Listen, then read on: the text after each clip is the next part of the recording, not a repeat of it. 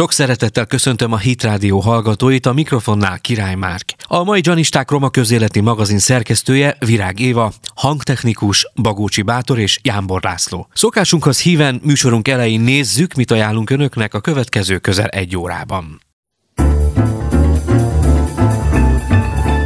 Romák szerepe az 1848-as szabadságharc idején. A témában beszélgető partnerem lesz dr. Kedves Gyula ezredes hadtörténész, az Országgyűlés Múzeumának kurátora. Három évtizede segíti a romák felzárkóztatását a Pécsi Gandhi Gimnázium. A kezdetekről, a kihívásokról, a nemzetiségi oktatás tükrében. Erről fogunk beszélgetni Ignác Istvánnal a Gandhi Gimnázium igazgatójával. Megszerezni a tudást, ami befolyásolja a jövőnk alakulását. A szülők adják a mintát, a jó példát a tanuláshoz. Vendégeink a témában dr. Bangó Lajos jogász és felesége, Bangóné Csík Melinda, szociálpedagógus. Tartsanak velünk! Sánta Ferenc és Népi Zenekar előadásában hallottuk a Rákóczi indulót. A vonal másik végén köszöntöm dr. Kedves Gyula ezredes, hadtörténészt, az Országgyűlés Múzeumának kurátorát. Üdvözlöm! Jó napot kívánok! Üdvözlöm a kedves hallgatókat én is! Kedves úr, ha az 1848-as forradalmat említjük, akkor mit mondhatunk, hogy a Magyarországon élő nemzetiségek hogyan viszonyultak a forradalomhoz? Ez egy nagyon összetett kérdés, és meglehetősen nehéz megválaszolni két mondatban. Egy része kifejezetten ellenségesen viszonyult, és voltak olyan nemzetek, általában az élszávok, főleg a szerbek, akik a Habsburg birodalom megroppanásában látták azt a lehetőséget, hogy megalkothassák a saját államokat is, ami addig nem létezett, mert szerbek éltek a Habsburg birodalom keretei között, a Dunától északra, és a török birodalom keretei között is. Ők fontosabbnak tartották úgy tűnik a nemzeti érdekeket, mint a polgári átalakulást, és miután nem tudták az érdekeiket érvényesíteni a magyar kormány felé, ezért úgy döntöttek, hogy szembeszegülnek a magyar érdekekkel, és hát, ha majd a császári ház a szolgálataikat meg fogja jutalmazni. Keserűen csalódniuk kellett, 1849-ben meg kellett állapítani évvége felé, hogy a szerbek azt kapták jutalmul, amit a magyarok büntetésű, tehát fokra nem mentek vele. A nemzetiségek másik része az támogatja a szabadságharcot. Nagyon érdekes a románság hozzáállása. Aha. Erdélybe egyértelműen szembe kerülnek a, a magyar forradalommal, népírtásba torkolló polgárháborúvá vált a román felkelés, aminek a kiváltók a döntő részben nyilván sok minden játszott ezzel közben. A döntő részben az volt, hogy Erdélyben később hirdetik ki a jobbágy felszabadítást. A császári kormányzat ezt a pópákon keresztül úgy tudja tálalni, hogy tulajdonképpen ezt a császár felségnek köszönik. Tehát a románság kevésbé érezte a forradalom értékeit. Alkotmányjogi szempontból mondom Magyarország, Értem. tehát az erdélyen kívüli részeken. A románság viszont támogatja a magyar forradalmat, mert, mert bőrükön érzik ennek a előnyeit, illetve, és ezt sem szabad elfelejteni, rettenetesen félnek a szerbektől, mert a szerbek bizony felgyújtják a román falvakat is, hogyha nem az ő irányukba hát akarnak ténykedni, úgyhogy azt gondolták, hogy inkább a magyarokat támogatják.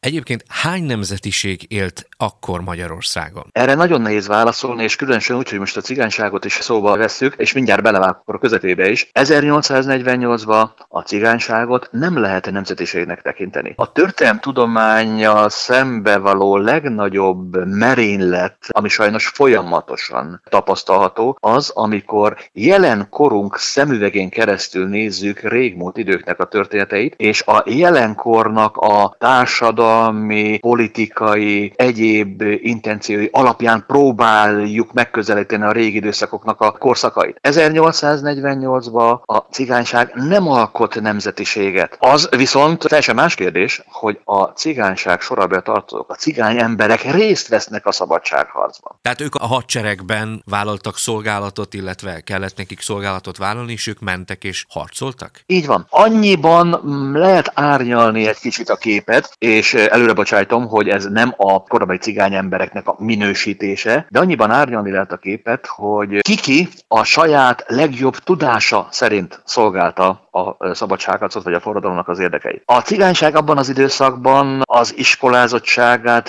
tekintve, a szakismereteit tekintve bizony a népességnek a utolsó harmadában szerepelt. Ebből kifolyólag nem nagyon keresünk, és ez nem a korabeli cigány emberekről való értékítélet, nem nagyon keresünk kereshetünk katonai vezetőket a körében, hiszen ehhez képzettség kell. A cigányság miután akkoriban jelentős része még inkább csak a félig letelepültek közé tekinthető vándorolnak nagyon sokan, ezért a hadseregbe se nagyon lehetett őket bevonultatni, ebből fakadóan nem is nagyon voltak katonai szakismeretei. Ez nem jelentette azt, hogy amikor megindul a toborzás, akár Kossuth zászlai alá önkéntesen, vagy amikor már a törvény erejénél fogva 1848 őszítől kezdve már sorozással növelik tömeghadseregi, százezres hadseregi honvédséget, és akkor kiki a törvénynek engedelmeskedve megfogja azt a fegyvert, és ugyanúgy szolgálja a hazáját és a szabadságügyét, mint az önkéntes honvédek. Ezekben már benne vannak ők is jócskán, tisztességgel részt vettek a szabadságot, van jó néhány visszaemlékezésben benne van, hogy igen, cigány honvédek fegyverrel kezükben, szolgálatos puskával a kezükben küzdöttek. Egy olvasmány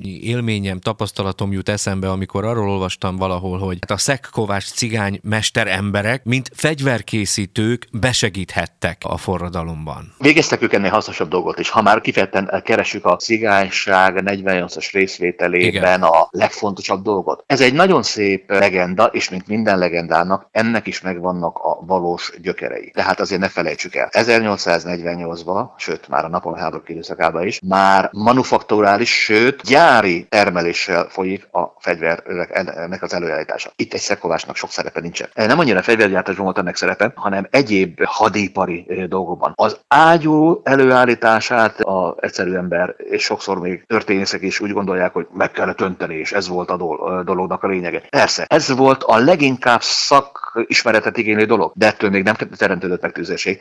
Ezeket lafettára kellett állítani, fel kellett szerelni, fogatolni kellett, istentelenül sok famunka, abroncsokat kellett csinálni. Na, a szekkovásnak itt lesz majd szerepe. A szekereknek, a vontató fogatoknak, az ágyulafettáknak, a lőszeres szekereknek a javításában, gyártásában, stb. stb. Foglalkoznak-e szabadságharc idején hozott törvények a cigánysággal? Nem, határozottan tudom mondani. Az előbb említettek szellemében a cigányság akkor nem egyszerűen nem tekintették nemzetiségnek, önmaga sem tekintette magát nemzetiségnek. Ő büszke volt a szekkovácsoló mesterségére, büszke volt a teknővájó mesterségére, és nagyon büszke volt a muzsikus mesterségére. Igen. Ezek, e, ezek egymástól el is körülültek egyébként, nem is nagyon álltak szóba egymással, tehát ne keressünk 1848-ban cigány nemzetiséget. 1849. március 15-én országos nagy ünnepség ünnepség volt. Hát sajnos csak az ország harmadában, Tiszántúlon, mert a többit megszállta az ellenfél, de Debrecenben nagyon nagy ünnepségek voltak. És az akkor már talán nem túlzás, hogy világhíres, de országos szinten mindenképpen első számú, vagy az első zenészek között számon tartott Boka Károly zenekara, cigány zenekar uh-huh. szolgáltatja az ünnepségeket, a muzsikát. A legenda alapján még magának Kossuthnak is játszott, Kossuth kedvenc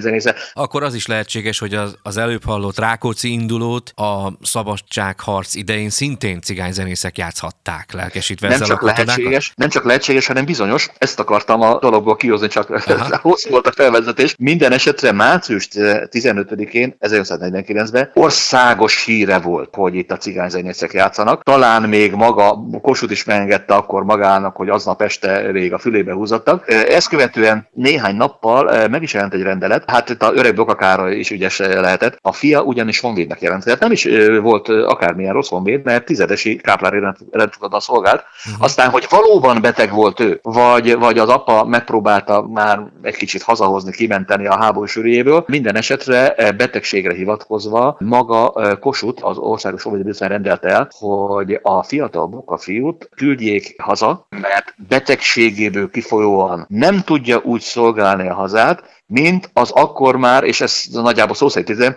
országos hírű Boka bandában való muzsikálásával. És ezzel az egy rendülettel azt is elrendeli a Országos Öngyelőbizmány, hogy vizsgálják meg a hatás parancsnokok, hogy hogyan lehetne zenekarokat, cigány zenekarokat alakulatok, a honvéd alakulatok mellé rendelni. És most egy kicsit lépjünk ki. A katona zene. Ekkor már működik, de az ezredek, a császegirályi ezredeknél a maihoz hasonló részfúvós zenekarok vannak. Nagyon jól képzett zenészekkel, ezek többnyire csehek, morlák, ausztriai németek, magyarok nem nagyon vannak köztük. Az ezredek szervezése a magyar honvédseregben nem létezett, hosszú lenne elmondani, hogy miért. Zászlóai kötelékek voltak csak. Ezek kevesebben vannak, ezeket az ezredeket ugyanis nem az állam finanszírozta, hanem a ezredek tisztikarai. 80-90 tiszt dobta össze a pénzt. A zászlójakban ennek a harmada negyede volt. Ráadásul ezek nem régen katonáskodó pénzes emberek, hanem sokszor önkéntesek voltak. És ezeknek az zászlóaljaknak nyilvánvaló, hogy nem, volt, nem is lett volna célszerű ezer zenekarokat szervezni, 30 fős fú zenekarokat, de ezek egy idő után rájöttek, hogy a zene muszáj. Ráadásul a Rákóczi indulót, ami 1848-ban nem csak Debreceni ünnepsége, hanem már 48 tavaszától kezdve magyar Márszéjéznek hívták. Ezzel toborozták az embereket. Aha. Ezzel mentek harcba az emberek. Létezik már a himnuszunk, de az még nem öltött talán olyan mély gyökereket, mint Aha. ahogy manapság. E, sokkal inkább a Rákóczi induló volt a magyar nemzeti zene 1848-ban. És ezt vonós zenekarok, cigány zenekarok játszották. Ezért jön be az, hogy a zászlójakhoz cigány zenekarokat próbálnak szerezni, szerzőtetni. Ezek nem honvédek, nem állnak be honvédek, van, aki aztán végül beáll, hanem ezeket kvázi bérbe veszik. És ekkor, 1849. március 15-ét követő hetekben próbálkozik ezzel az OHB, hogy, hogy akkor ezt rendszeresítsék, legyen a hadseregnek a része. Nagyon érdekes a Holnai minisztériumnak a válasza. Várjuk meg addig, ameddig ezres szervezés lesz. Na de a katonának viszont kellett a zene, és a tisztek előbb-utóbb kiárták, hogy Honvédelmi minisztériumi engedély ide vagy oda. Mégiscsak, ha máshogy nem, akkor a tisztek összedobták. Nagyon érdekes, a Szabolcsi önkéntesekből lett 46. honvédzászlói esete, Komáromba szolgálnak, még akkor is, amikor már világosan leteszik a fegyvert, és amikor kitörnek a várból, akkor Érsekújvárról szereznek egy cigány zenekart, egy Kálai Ferenc nevű századosuk, hát jól el van eresztve nagybirtokos családból származik, a Kálai Ferenc százados úr finanszírozza a e, cigányzenekarnak a működését, és ezek a cigányzenészek végig, október másodikáig a fegyver letételig ott vannak, és e, zenélnek, és, és nem egyszerűen csak a tisztek mulattatására szolgál ez. Értem. Ez a katonáknak, az egyszerű honvédeknek, a lelkesedés, lelkesedésének a fenntartásába egy óriási dolog. Ah. Itt volt talán a leghasznosabb szerepe a cigányságnak, amit csak és kizárólag hozzájuk lehet kötni. A szabadságharc leverését követő megtorlásoknak cigányok is áldozatul estek? Ezt nem tudom, valószínűsíthetően igen. Az egyik leginkább üldözött mindennapi cselekmény a magyaros zenének a tiltása volt. A Rákóczi indulót pedig külön meg is nevesették. A mhm. Rákóczi induló játszását eltiltották. Na most azért főleg a Tiszántól mondjuk Szabolcsba egy eh, névnapon eh, nagyon nehéz volt elképzelni, hogy előbb-utóbb borhevült állapotban a Kossuth Lajos azt üzente meg a Rákóczi induló ne csendüljön föl, és ezzel nagyon keményen hát eljártak. Nyilván nem eh, arról volt szó, hogy mártírrá váltak és kivégezték őket, de meghurcolták, nem egyszer börtönbe is zárhatták. Konkrét adattal nem tudok szolgálni, de nagyon meg lennék lepődve, hogyha nem történt volna ilyen. Izgalmas információkat hallhattunk. Köszönöm szépen a beszélgetést, dr. Kedves Gyula, ezredes hadtörténész, az Országgyűlés Múzeumának kurátora volt a vendégem. Köszönjük szépen. Én is köszönöm a lehetőséget. Kedves hallgatók, a vonal másik végén Ignác István, a Gandhi Gimnázium igazgatója. Bevallom őszintén, hogy egykori Gandis diákként számomra ez egy nagyon kedves téma. Köszöntelek a műsorban, kedves István. Üdvözöllek már, nagyon örülök, hogy tudunk beszélgetni, és, és üdvözlöm a rádió hallgatót. Kezdjük ott, hogy miért a Gandhi nevet kapta az iskola? A cigányok történelmében valamiféle szerepet játszott? Ha maga Mahatma Gandhi nem is játszott konkrétan szerepet a cigányság történetében, de ez az emblematikus név azért mindenképpen egy nagyon erős utalás arra az őshazára, amely a cigányság őshazájának mondható Indiára, és nyilvánvalóan nem egy utolsó szempont, hogy az a szellemiség, amit Mahatma Gandhi képviselt a rászorulók érdekében végzett munkájában, azért azért az, az mindenképpen egy követésre méltó gondolkodásmód, és a név az természetesen ennek is tiszteleg. A cigány nemzetiségi oktatás elsőként indult el a Gandiban, itt Magyarországon. Mit jelentett ez akkor István? Ugye a 90-es évekről beszélünk. Így van, ez egész pontosan 1994. januárjában indult az oktatás,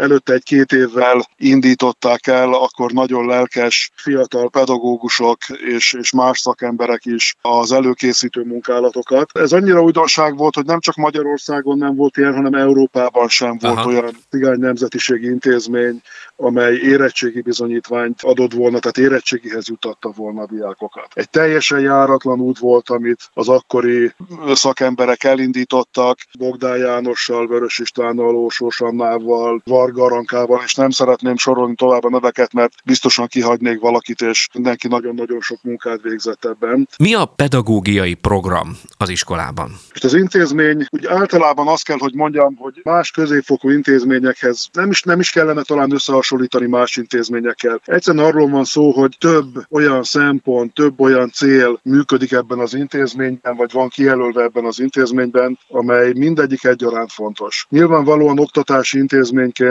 nagyon fontos, hogy azok a cigány és nem cigány fiatalok, nem csak cigány fiatalok vannak egyébként a Gandhi gimnáziumban, de túlnyomó rész természetesen igen. Szóval azok a fiatalok, akik itt vannak nálunk, ők valóban eljuthassanak az érettségi vizsgáig, az sikeresen teljesítsék. Nyilvánvalóan cél, hogy a lehető legtöbben jussanak ezek közül a fiatalok közül felsőoktatási intézménybe. Tehát ez egy nagyon fontos cél, vagy, vagy szinte prioritást élvező cél természetesen. Ugyanakkor a Gandhi gimnázium nem mehet el az mellett a cigány kulturális értékeket megőrző célja mellett sem, ami azért a mindennapi életünkben szintén ott van. Azt hiszem talán, sőt biztos vagyok benne, hogy nincs is más intézmény Magyarországon, ahol a mindkét magyarországi cigány nyelvet, a beás nyelvet is, és a, a románi nyelvet is oktatnák. Mindegyikből tudnunk, tudnak náluk a fiatalok érettségi vizsgát tenni, nyelvvizsgát tenni. A nyelveken kívül természetesen ott vannak olyan tevékenységek az intézmény életében, szintén a kulturális hagyományok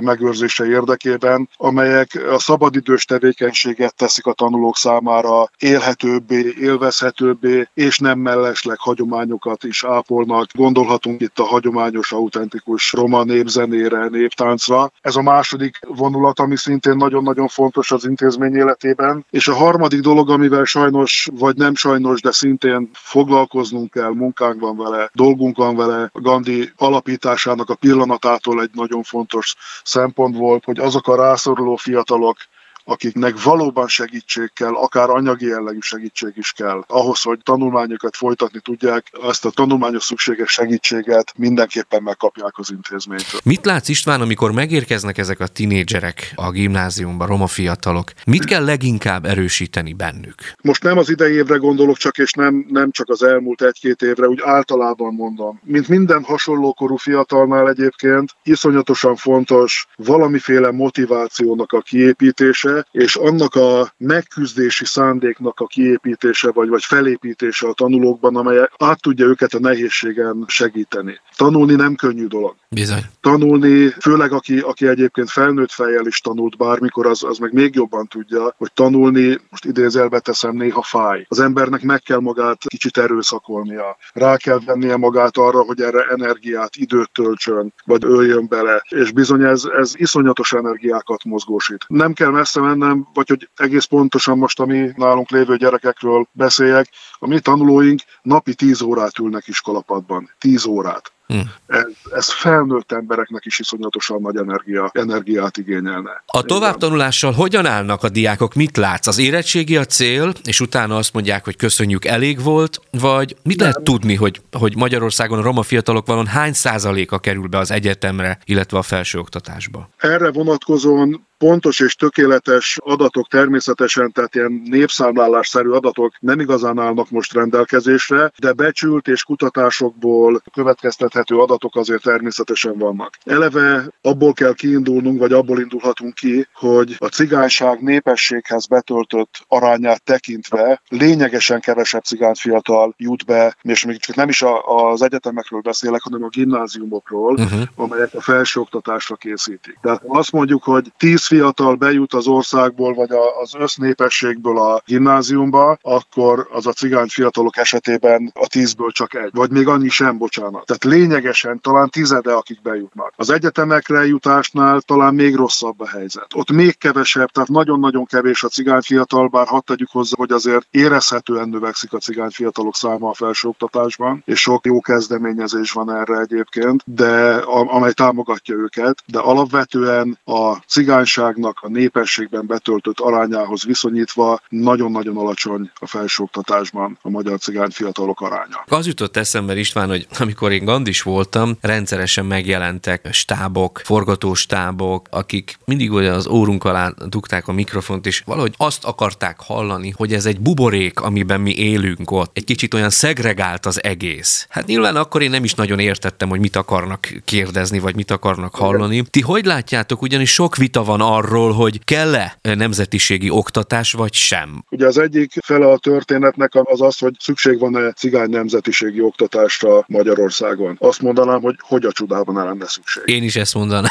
Hát, iszonyatosan sok. Igen. Hát, nem, és ne, ne lovagoljunk számokon, hogy hány százezer vagy millió a magyarországi cigányság létszáma. Nyilván, hogy kell. A legnagyobb nemzetiség Magyarországon. És kellenek oktatási intézmények, ahol nyelvet lehet tanulni, ahol kultúrát lehet tanulni, amely intézmény egyébként a cigányság kultúráját meg tudja mutatni a többségi társadalomnak is. Szóval kell, ahogyan kell nemzetiségi oktatás a, a horvátoknak, németeknek, szerbeknek, stb. stb. Így van. A cigányságnak létszükséglete, én azt gondolom. A másik pedig a szegregáció. A szegregáció az egy teljesen más történet, mint ahogy a Gandhi gimnázium működik. Lehetnek szegregált települések, lehetnek szegregált iskolák, ahol a tanulók, vagy a szülők, vagy az ott élők szándékán, akaratán kívül történik egy olyan elkülönülés, elkülönítés, amely nem az ő javukat szolgálja. Nagyon-nagyon sok ilyen település van az ország néhány régiójában, több ilyen iskola is van az országban azért. A Gandhi gimnáziumban azok a tanulók jönnek, akik érettségit akarnak, akik azonosulni akarnak és szeretnének azzal a pedagógiai rendszerrel, programmal, amit mi képviselünk, akik számára és a család számára fontos az identitás kérdése, tehát ez nem szegregáció, amit mi végzünk. Egyetértek. Egyetértek. A harmadik dolog, bocsássak, amit még, Igen, fontos, ez parancsolj. A, ez a buborék, amit említettél, Igen. hogy mi egy buborékban élünk. Igen, nevezzük így, vagy ne nevezzük így, ez mindenki eldönti magában. Mi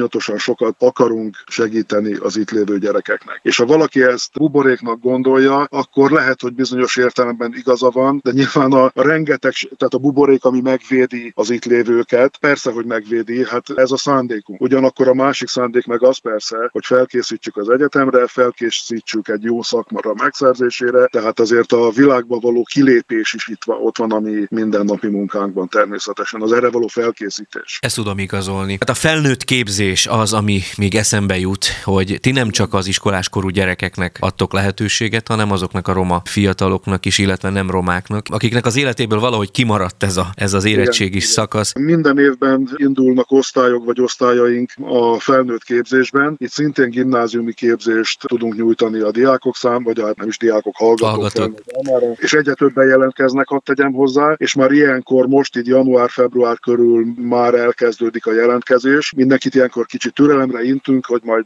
április körül jelentkezzen, de vannak egyre többen. És az látszik, hogy egyébként meg nagyon-nagyon sokszor hallani azt, hogy hát egy jó szakma az, az többet ér, mint egy diploma. Mégis azt látjuk, hogy felnőttek időnként jó szakmával, mégis megjelennek itt a, a felnőtt képzésünkön, a levelet képzésen, hogy kell az érettségi is a jó szakma mellé. Ha tovább akar lépni, ha előre akar lépni, ha talán nem buta szó, hogy karriert akar valamilyen módon, akkor azért nem állhatott meg. Én azt gondolom, hogy ez az érettségi és egy szakma, az megint egy más perspektívát tud együtt mutatni fiatalnak és idősebbnek is egyaránt. És az is érdekes a felnőtt oktatásban, hogy ott viszont nem jellemző az, hogy túlnyomó cigányok lennének uh-huh. a hallgatók. Szinte fele-fele arányban vannak cigányok és nem cigányok, és iszonyatosan jó a felnőtt emberek között az együttműködés, a kommunikáció, az együttmunkálkodás. Szóval ez valami egészen jó dolog megélni ezt, ezt a képzést itt nálunk. Nagyszerű. Hát én nagyon szépen köszönöm a beszélgetést, kedves István, nagyon értékes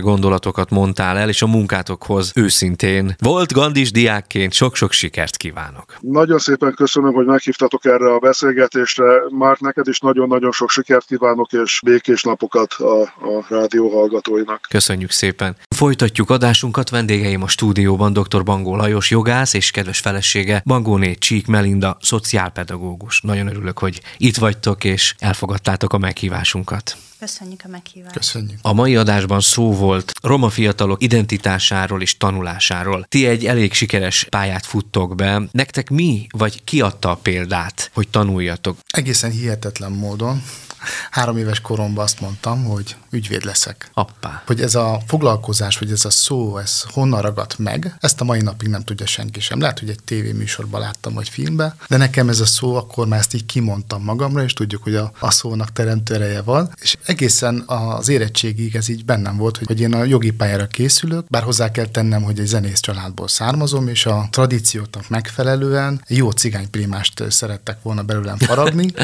Aztán a rendszerváltozás idején látták, hogy ez a műfaj már nem annyira sikeres, és nincs benne olyan nagy perspektíva, és akkor már ilyen 6-7 éves koromban, akkor már az volt a mondás, hogy akkor nagyon jó lesz egy jó hegedű művésznek vagy zenetanárnak. És akkor gyakorlatilag érettségiig hegedültem, tanultam hegedülni, és végig ott volt a lehetőség, hogy akkor majd egyetemre megyek, és akkor amikor döntéshelyzet volt, akkor a jogi pályát választottam. Egyébként a családodban voltak értelmiségiek, akik egyetemet végeztek? A nagy családban igen, de egy a szűk környezetemben mondhatom azt, hogy első generációs, de van a családban orvos, volt jegyző, de ők így a, a távolabbi felmenők között. A tanulmányaim is olyan gördülékenyen mentek, tehát igazság szerint soha nem kellett megszenvedni azért, hogy jó tanuló legyek, vagy jó tanuló lehessek, és mindig motivált voltam ebben. Melinda, ha jól tudom, te felnőttként, anyaként ültél vissza az iskolapadba. Ki inspirált téged? Talán a férjed, vagy máshonnan jött a hívószó? Igazából a férjem is inspirált, de nem ő volt az, aki ehhez a döntéshez elvezetett engem,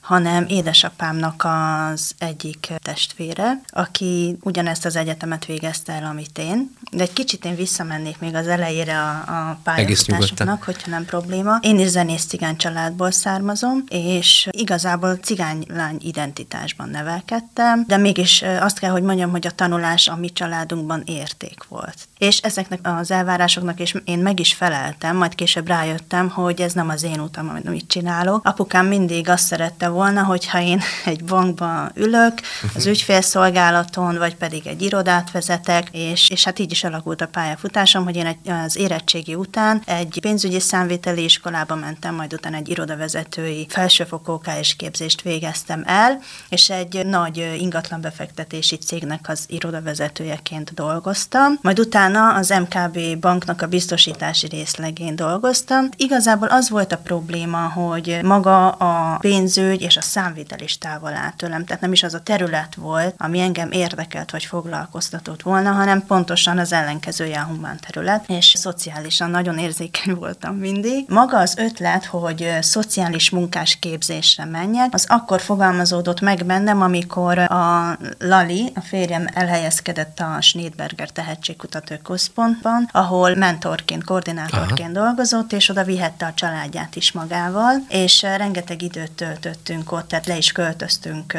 családostól, és körbe voltam véve szociális munkásokkal, tehát az ah, ő összes kollégája szociális munkás volt, és nagyon-nagyon megtetszett az az, az attitűd, az a hozzáállás, ahogy ők dolgoztak a uh-huh. mindennapjaikban, akkor eldöntöttem, hogy én is szeretnék tovább tanulni. 33 éves voltam, amikor elkezdtem az egyetemet, Ekkor a nagyobbik kislányom volt három és fél éves, és a kisebbik kislányom volt egy éves. És elkezdtem azon gondolkozni, hogy ha majd letelik a gyes kisebbik kislányommal, akkor hogyan tovább, mi lesz velem. Igen. Azt tudtam mindenféleképpen, hogy mi az, amit nem szeretnék, visszamenni az irodába és a bankba. Ezért elkezdtem ugye gondolkozni, ott volt a lehetőség, hogy a szociális munkás szakma iránt elkezdtem ugye érdeklődni, és édesapámnak a, az édes testvére, az Országos Rabbi Képző Zsidó Egyetemen végzett pont akkor, és mondta nekem, hogy mi lenne, ha én is felvételiznék. És ott végeztem el a, szo- a felekezeti szociális munkás szakot. Értem. Ez egy három és fél éves alapképzés volt. Majd utána felvételiztem mesterképzés a szociálpedagógia szakra az Apor Vilmos főiskolára, ott most vagyok végzős, és most fogok idén diplomázni. Az én tanulási motivációmhoz, ami felnőttként érett meg, ahhoz hozzátett az, hogy gyermekkoromban gyerekkoromban is azt a mintát kaptam, hogy a tanulás az fontos és érték volt. Mikor tértetek meg? Közösen tértetek meg, vagy külön-külön? Újra közösen. Én kilenc éves voltam, amikor megkeresztelkedtem. Én a Bornamisszába érettségiztem, majd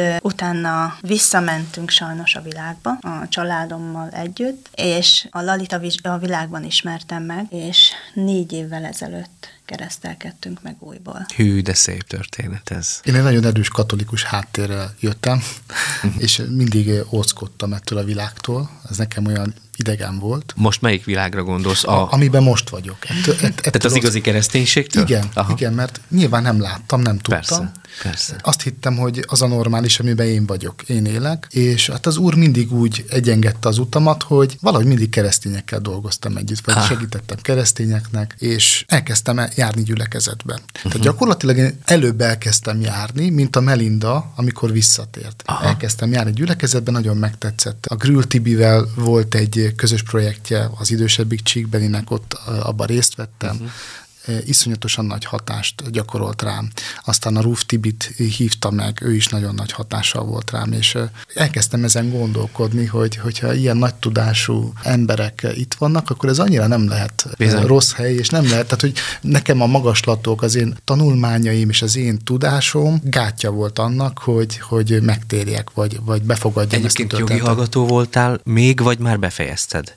Az utolsó éveimben voltam. Aha, utolsó aha. éveimben voltam. Nyilván én alapvetően nagyon beképzelt ember voltam, amiben hál' Istennek meg tudtam szabadulni. Hát akkor tértünk meg, mikor ugye most itt volt a Merli Hiki, és, és az előző alkalom, amikor itt volt, akkor mentünk ki, és uh-huh. akkor megtértünk, és még abban az évben meg is keresztelkedtünk. Egyébként most hol dolgozol, mivel foglalkozol? Kérlek, beszélj erről egy kicsit. Valahogy mindig úgy alakult az életem, hogy a klasszikus jogi pályákon csak egy rövid ideig voltam, tehát hogy védőügyvédként, és hát gyakornokként, ügyvédjelöltként rövid időt dolgoztam, de mindig valahogy az oktatással a romák körüli uh-huh. területen dolgoztam. Tudom én, Tanodába, a Dzsumbuinál dolgoztam, a 9. kerületbe ifjúsági pontot vezettem, a Snédberger Zenei Tehetségközpontba dolgoztam, aztán az oktatási hivatalnál a Tanoda munkacsoportba dolgoztam, Vácon a Család és Gyermekéleti Központnak voltam az igazgató helyettese, meg a jogásza, és most belügyminisztériumban dolgozom, a Becsei Miklós miniszterelnöki biztosnak vagyok a, a munkatársa, a jogtanácsosa, és hát gyakorlatilag ugye a felzárkózott települések hosszú távú programját eh, koordináljuk a minisztériumból, és minden felmerülő kérdésben én vagyok az az egyik szakmai munkatársa szűk körben, aki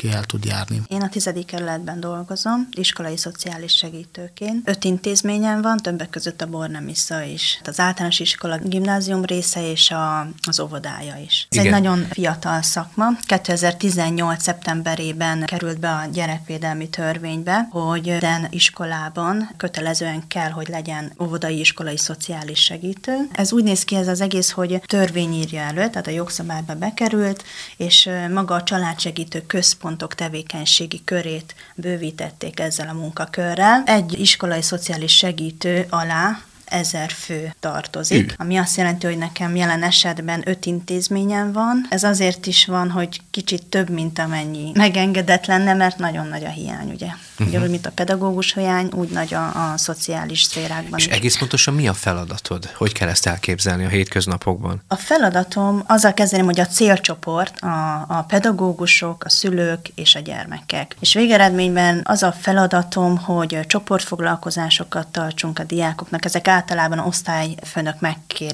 megkeresésére történnek ezek a csoportfoglalkozások, amiknek a foglalkozás tervezetét mi állítjuk össze a kollégáimmal. Prevenció az nagyon fontos ebben a munkában. Tartunk dokpreveníciót, akkor pályaorientációs csoportfoglalkozásokat, illetve hát a veszélyeztetettségnek a kiszűrése, ami még nagyon fontos. Lali, sokat hallani arról, hogy a Biblia olyan, mint egy jogi könyv. Te ezt meg tudod erősíteni? Tehát te hogyan hatott a Biblia és a benne íródott törvények, a rendelkezések? Megtért keresztényként átértékelődött bennem nagyon sok minden mert hogy a Bibliához és az igéhez való kapcsolatom az a megtérésem előtt az más jellegű volt, tehát uh-huh. nem mhm. volt egy élő történet. Attól függetlenül, hogy, hogy egy katolikus egyetemre jártam, uh-huh. és mellettem speciál kollégiumként iszlámjogot is tanultam, mert nagyon érdeklődés, tudás, nagy tudásvágyjal uh-huh. rendelkeztem, ezért minden érdekelt. Nyilván a római jognak az alapjai az abszolút visszavezethető a zsidó-keresztény kultúrkörre és a uh-huh. Bibliára. Tehát, hogy teljesen egyértelmű korreláció van a római jognak a, a megírásában, tartalmában a Bibliával. Tehát, hogy ez, ez össze nem keverhető és téveszthető. A kérdés számomra nagyon érdekes, mert hogy még nem voltam megtérve, mikor ügyvédjelöltként dolgoztam, uh-huh. és abban az irodában nyilván az ügyvédjelölteknek adják oda azokat az ügyeket, ami a, a nagy főnöknek annyira nem szimpatikus, vagy nem, nem akar rá időt szentelni, akkor a, az ügyvédjelölt azt vigye, és valahogy úgy jött ki a lépés, hogy én rendre pedofilokat védtem. És ez engem annyira megviselt, mert akkor már két, a két kislány megvolt, uh-huh. hogy nem bírta egyszerűen a lelkem. És nem tudtam ezeket a terheket átadni. Nem tudtam ez, ezeket jól feldolgozni. Uh-huh. És azt gondolom, hogy talán most vagyok rá képes arra, hogy, hogy szellemben ezt, ezt tudnám kezelni, mert hogy ad, akkor teljesen eltántorította a klasszikus jogi pályától. Mondtam a hogy én biztos, hogy ezt nem fogom csinálni, és fel is álltam. Tehát, hogy amikor a védencemmel egy olyan önellentmondásba keveredek, ami nem történhet meg, de szellemi síkon mégis megtörténik, és ezt nem tudtam sehová se tenni, nem tudtam senkivel sem megbeszélni, nem tudtam ezt megimádkozni, akkor, akkor azt mondom, hogy most már, most már tudom helyén kezelni ezt a dolgot, hogy,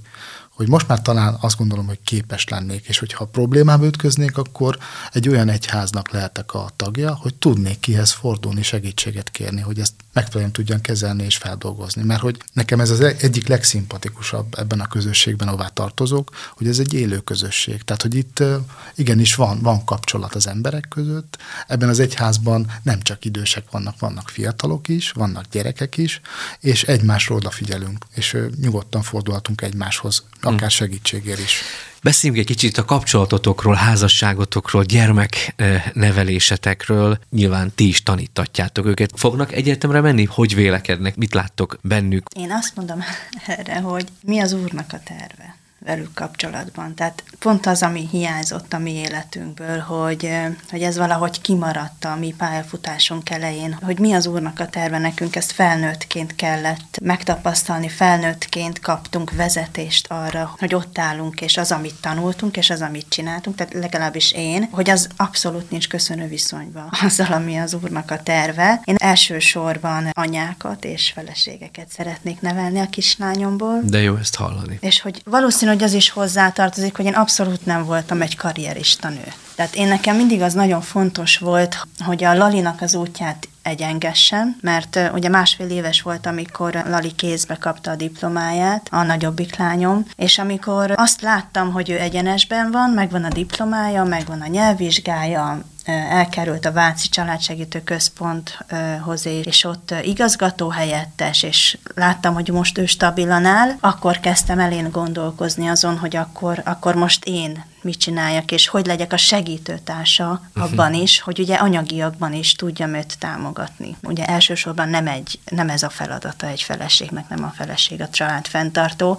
Tehát azért megint csak hálás vagyok, hogy a cigány identitásomból hoztam olyan dolgokat, amik a javunkat szolgálják a házasságon belül, úgy gondolom. A lehetőség az mindenféleképpen meg lesz adva mind a két lányomnak, lesz perspektíva, és nyilván tudatosabban fogjuk őket orientálni a felé, hogy tanuljanak tovább, tehát az érték az ugyanúgy megmarad, a tanulásnak az értéke, de én ezt nem gondolom, hogy ez, ez lenne a legfőbb dolog, az, és, és én azt sem gondolom, hogy mindenkinek diplomásnak kell lennie. A 11. osztályban tartottunk egy pályaorientációs csoportfoglalkozást a Bornamisszába, és úgy kezdtük az egész, tehát egy játékkal kezdtük, és kiosztottunk, körbeültek a gyerekek egy kártyát, amin volt egy olyan kérdés, hogy öt év múlva hogy látjátok uh-huh. magatokat, uh-huh. és hol látjátok magatokat. És engem olyan jó érzéssel töltött el az, hogy 17-18 éves gyerekek a mai korban, ebben a mai világban azt mondták, hogy mindenképp anyának látják magukat, nagyon szeretnék, hogyha egy gyűrű lenne a kezükön, oh. a lányok ezt mondták, és a fi- fiúk meg azt mondták, hogy apaként látják magukat. Uh-huh. És ezek hatalmas nagy értékek szerintem a mai világban, úgyhogy én azon vagyok, hogy ezeket az értékeket erősítsem, és ezek mentén nevelgessem a lányaimat. Roma fiatalokat hogyan lehet motiválni a tanulásra? Azt gondolom, hogy kell egy hiteles ember ezeknek a fiataloknak. Uh-huh. Kell egy hiteles példa, kellenek az életükben olyan körülmények, amik abba az irányba viszik őket, hogy a látásuk kinyílik. Tehát, hogy ez az elsődleges, azt gondolom, hogy hogy a fiatalok, akik most olyan szociokulturális környezetben vannak, amiből gyakorlatilag kilátástalan a helyzetük, vagy egy, egy másik interjúban úgy fogalmaztam, hogy üvegplafon van fölöttük, és ezt az üvegplafont nem kell áttörni, és osztom, amit a Melinda mondta, hogy nem kell mindenkinek diplomásnak lenni. Igen. De a mai közoktatási rendszer, azt gondolom, hogy ott több sebből is vérzik, de hogy a, a leginkább problémás része az, hogy kimenet. Én azt gondolom, hogy minden gyereknek valamilyen végzettséggel kellene kijönni. És hogy az a végzettség az mi, az mindegyiknek a saját megfelelő talentuma szerinti történet kell lenni. De hogyha valaki egy nagyon jó fodrász lesz, vagy egy nagyon jó pincér lesz, vagy burkoló lesz, akkor az, ha meg valaki arra képes, hogy ügyvéd legyen, vagy orvos legyen, vagy mérnök legyen, akkor meg az. De hogy, hogy ez, ez nincs jól, azt gondolom a, a, a romák vonatkozásában, tehát azok a, a hátrányal érkező gyerekek, akik azt gondoljuk a feleségen, hogy mindenképp hátrányal jönnek, mert hogy, mert hogy 7 éves koráig olyan hátrányt szednek össze, amit lehet, hogy a tanulmányaikban már nagyon nehezen, vagy egyáltalán nem tudnak ledolgozni. És ezeket a, gyereket, ezeket a gyerekeket motiválni csak úgy lehet, hogyha kinyitjuk a szemüket a világra, jó példákkal, lehetőségekkel, és én ezért is örülök ennek, hogy itt lehetünk, hogy a feleségem kapcsán cigányasszonyok, a roma nők látnak olyan életet, hogy, mert mit mondanak önmagukra? Ugye determinálja sokszor a önsorsrontóak sokszor. Azt mondják, hogy, hogy már öregek vagyunk. Már sokszor azt mondják 25-30 évesen, már öregek vagyunk mi ahhoz, hogy tanuljunk. 25-30 évesen, igen. igen. Már azt mondják, hogy öregek vagyunk, igen. hogy beüljünk iskolapadba. Vagy hát hogy oldom meg két gyerek mellett, két pici mellett? Nyilván nem mindenkinek ez az út, de hogy van, van ilyen út is, és akinek megvan ez az akarat, szorgalom, meg kitartás, és ez az Isten tökéletes akarat az ő az életében, akkor ezt igenis lépje meg. Bizony, azon gondolkodom, ahogy beszélsz, hogy tényleg nem mindegy, hogy kik vesznek minket körbe. Hogy kik azok a, a bástyák, akik körülöttünk vannak, hiszen azok meghatározóak az életünkben is. És a gyülekezet, ahogy te is említetted, hogy miért szereted a közösséget. Van egy ilyen igazság a Bibliában, amit talán Dávid mondott, hogy velem van az Úr az én segítőim közt, és nézni fogok az én gyűlölőimre. Velem van az Úr az én segítőim közt az én jobb kezem felől. Tehát, hogy ha józan emberek vannak körülöttünk, akik így látják, tudják, hogy minden diákban, akár roma, akár magyar, akár XY származású van érték, és meg kell keresni pedagógusként azt az értéket, és azt támogatni, csiszolni, fejleszteni, védeni, inspirálni. Ha ezt így, így megadatik egy ember életében, tényleg bele van az Úr. Tehát óriási az, hogy, hogy ezt mi látjuk, és hogy mi a gyermekeinkben így próbáljuk kitapogatni, hogy mit adott neki Isten, milyen talentumot, és